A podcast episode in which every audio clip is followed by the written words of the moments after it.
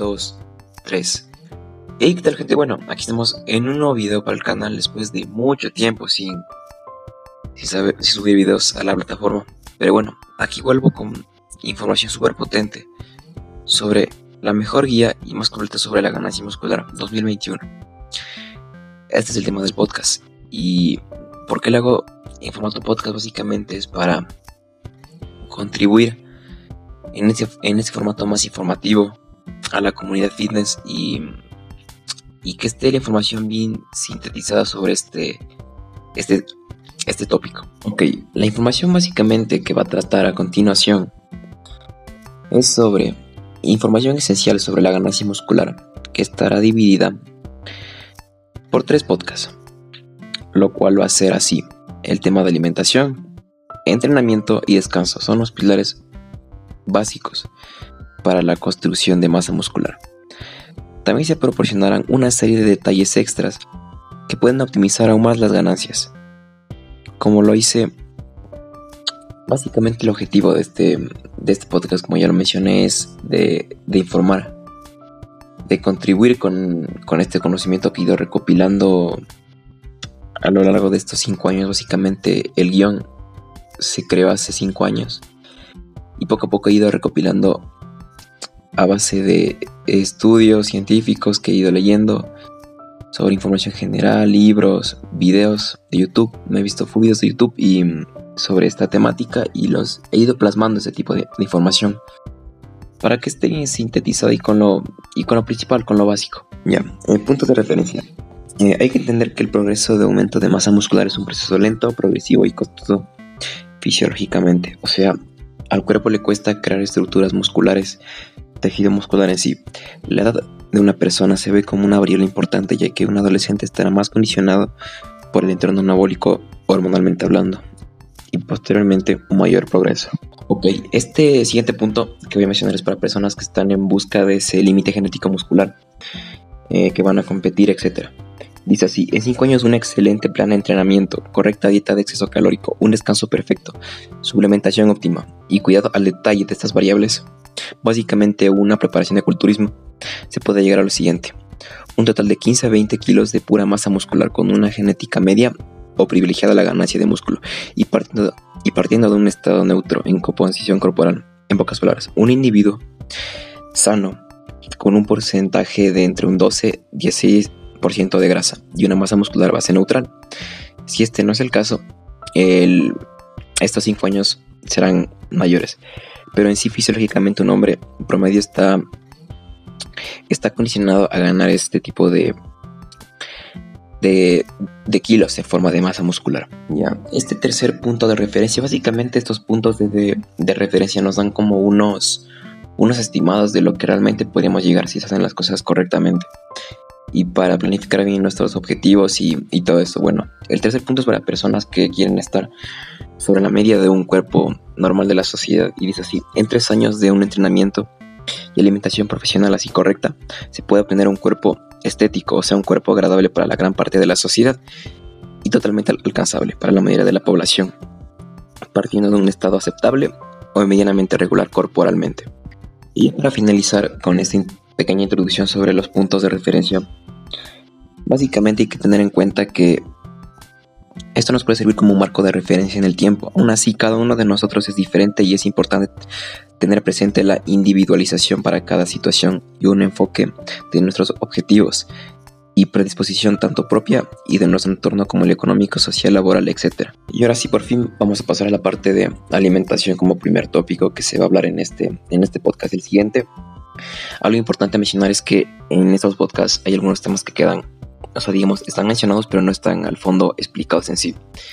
Y en futuros podcasts como la eh, síntesis proteica y otras hormonas que se mencionan, pienso hacer un video, una serie de videos aparte sobre explicando esto más a fondo ya que es importante y es y es relevante para entender en este, en este ámbito. La ganancia de masa muscular científicamente en cuanto al timing de comidas o sea, el timing básicamente es la cantidad o el tiempo básicamente que se consumen las raciones de comida en el día. Se ha evidenciado que comer tres veces o más en el día es interesante para esta ventana anabólica, esta síntesis proteica. eh, en el día hay que consumir un mínimo de 40 gramos de fibra. Si, o sea, digamos eso en un, en un rango corporal normal. Si, si, el individuo es mayor eh, corporalmente, digamos un más de 80, 85 se consumiría más en la distribución de macros. Los suplementos principales para la hipertrofia son la proteína, la creatina y la ternona. Un correcto exceso calórico ronda entre 300 y 500 de las calorías en nuestro metabolismo basal.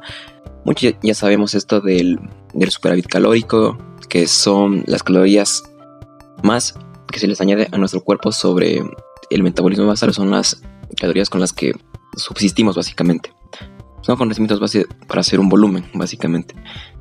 Eh, cuando notamos que nos estamos estancando, por ejemplo, en la báscula, ahí lo correcto sería aumentar en torno a 150 y a 200 calorías de superávit calórico. Lo incorrecto sería aumentar según la intuición o semanalmente. Eso es algo incorrecto. Ya, eh, los mini cuts, que es una básicamente una herramienta.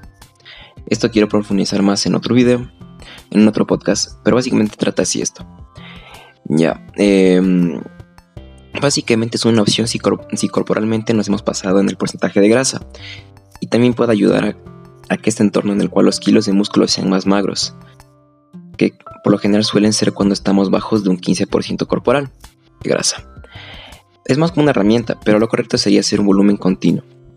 También ayuda para que este entorno de, de la resistencia de la insulina se mantenga bajo. La recomendación a nivel semanal es subir de 200 a 400 gramos semanales. Esto al mes sería 800 gramos a 1.2 kilogramos al mes. Lo que este kilogramo dependa, lo que sea de masa muscular, de depender del entorno hormonal, de nuestro nivel fisiológico muscular, descanso, progreso y el estrés. El estrés barra, eh, barra eh, cortisol, que es una hormona que impide que la segregación de, de la testosterona, que bien sabemos que esta hormona es vital para la construcción muscular. Ya, básicamente, ya digo bastante básicamente, pero ya que un correcto volumen es aquel en el cual se llegan a apreciar caños notorios en muchos casos en los primeros años de entrenamiento. Se recomienda estar en un permabulking, o sea, volúmenes de 1 a 2 años o más, y aún más si el sujeto es adolescente, básicamente un principiante y no tienen, y no tienen ni tanto tejido adiposo ni muscular. Esto potenciará el progreso tanto en la fuerza, hipertrofia, en el correcto uso de la, de la técnica en cada ejercicio, etc. Y habrá este entorno anabólico constante. Y más la variable del pico en hormonas en estas edades se construirá una base sólida futuro que puede prevenir lesiones y que la definición de recomposición corporal sea más, más fácil y eficaz. Si se requiere optar por fases de volumen convencionales, una correcta fase de volumen estaría en el torno de los 7 a 10 meses. Eh, hay que estar eh, eh, constantemente, o sea, semanalmente, teniendo una medición de progreso en el peso, en los pliegues, en los perímetros corporales, progreso de la sobrecarga progresiva, perímetro del abdomen, cuello, etc., para ver si se está haciendo las cosas eficientemente y no nos estamos pasando en el volumen, en tanto al porcentaje graso. Hay que ser conscientes que para crecer y progresar hay que taparse. Hay que renunciar a estos abdominales que visiblemente eh, esto es totalmente una realidad. Sin este sacrificio del volumen no habrá recompensa. El volumen lo podríamos dar como culminado cuando notemos que nuestro porcentaje graso llega a un 18 a un 20% de grasa corporal. A su vez, su, eh, sería óptimo recurrir a un mini-Q de 4 semanas, por ejemplo, y proseguir el volumen con un porcentaje óptimo. Básicamente, esto se dice porque a partir de, del 15%, eh, tal vez este entorno muscular así no es tan efectivo, pero se sigue ganando músculo. Pero con una distribución de, masa muscular y grasa mucho, o sea, mucho menos eficiente, por así decirlo. Y la fuerza también en estos rangos de grasa se ve bastante potenciada, por decir así, como en los powerlifters, etc. Es interesante el uso de intraentrenos, preentrenos para optimizar aún más nuestro entrenamiento y así sacar las mayores ganancias de forma natural. La cafeína puede ayudar. Por ejemplo, en otro video me gustaría hablar más sobre a fondo, más a fondo sobre la, cafeína, sus beneficios no solo en el ámbito deportivo, sino para el cerebro y procesos de nuestro cuerpo en sí. La cafeína es un suplemento esencial para, para el entrenamiento y, y bastante interesante metabólicamente, etc. Para la ganancia muscular, Lo propicio sobre macronutrientes sería consumir 2.4 gramos de proteína por kilogramo de peso corporal.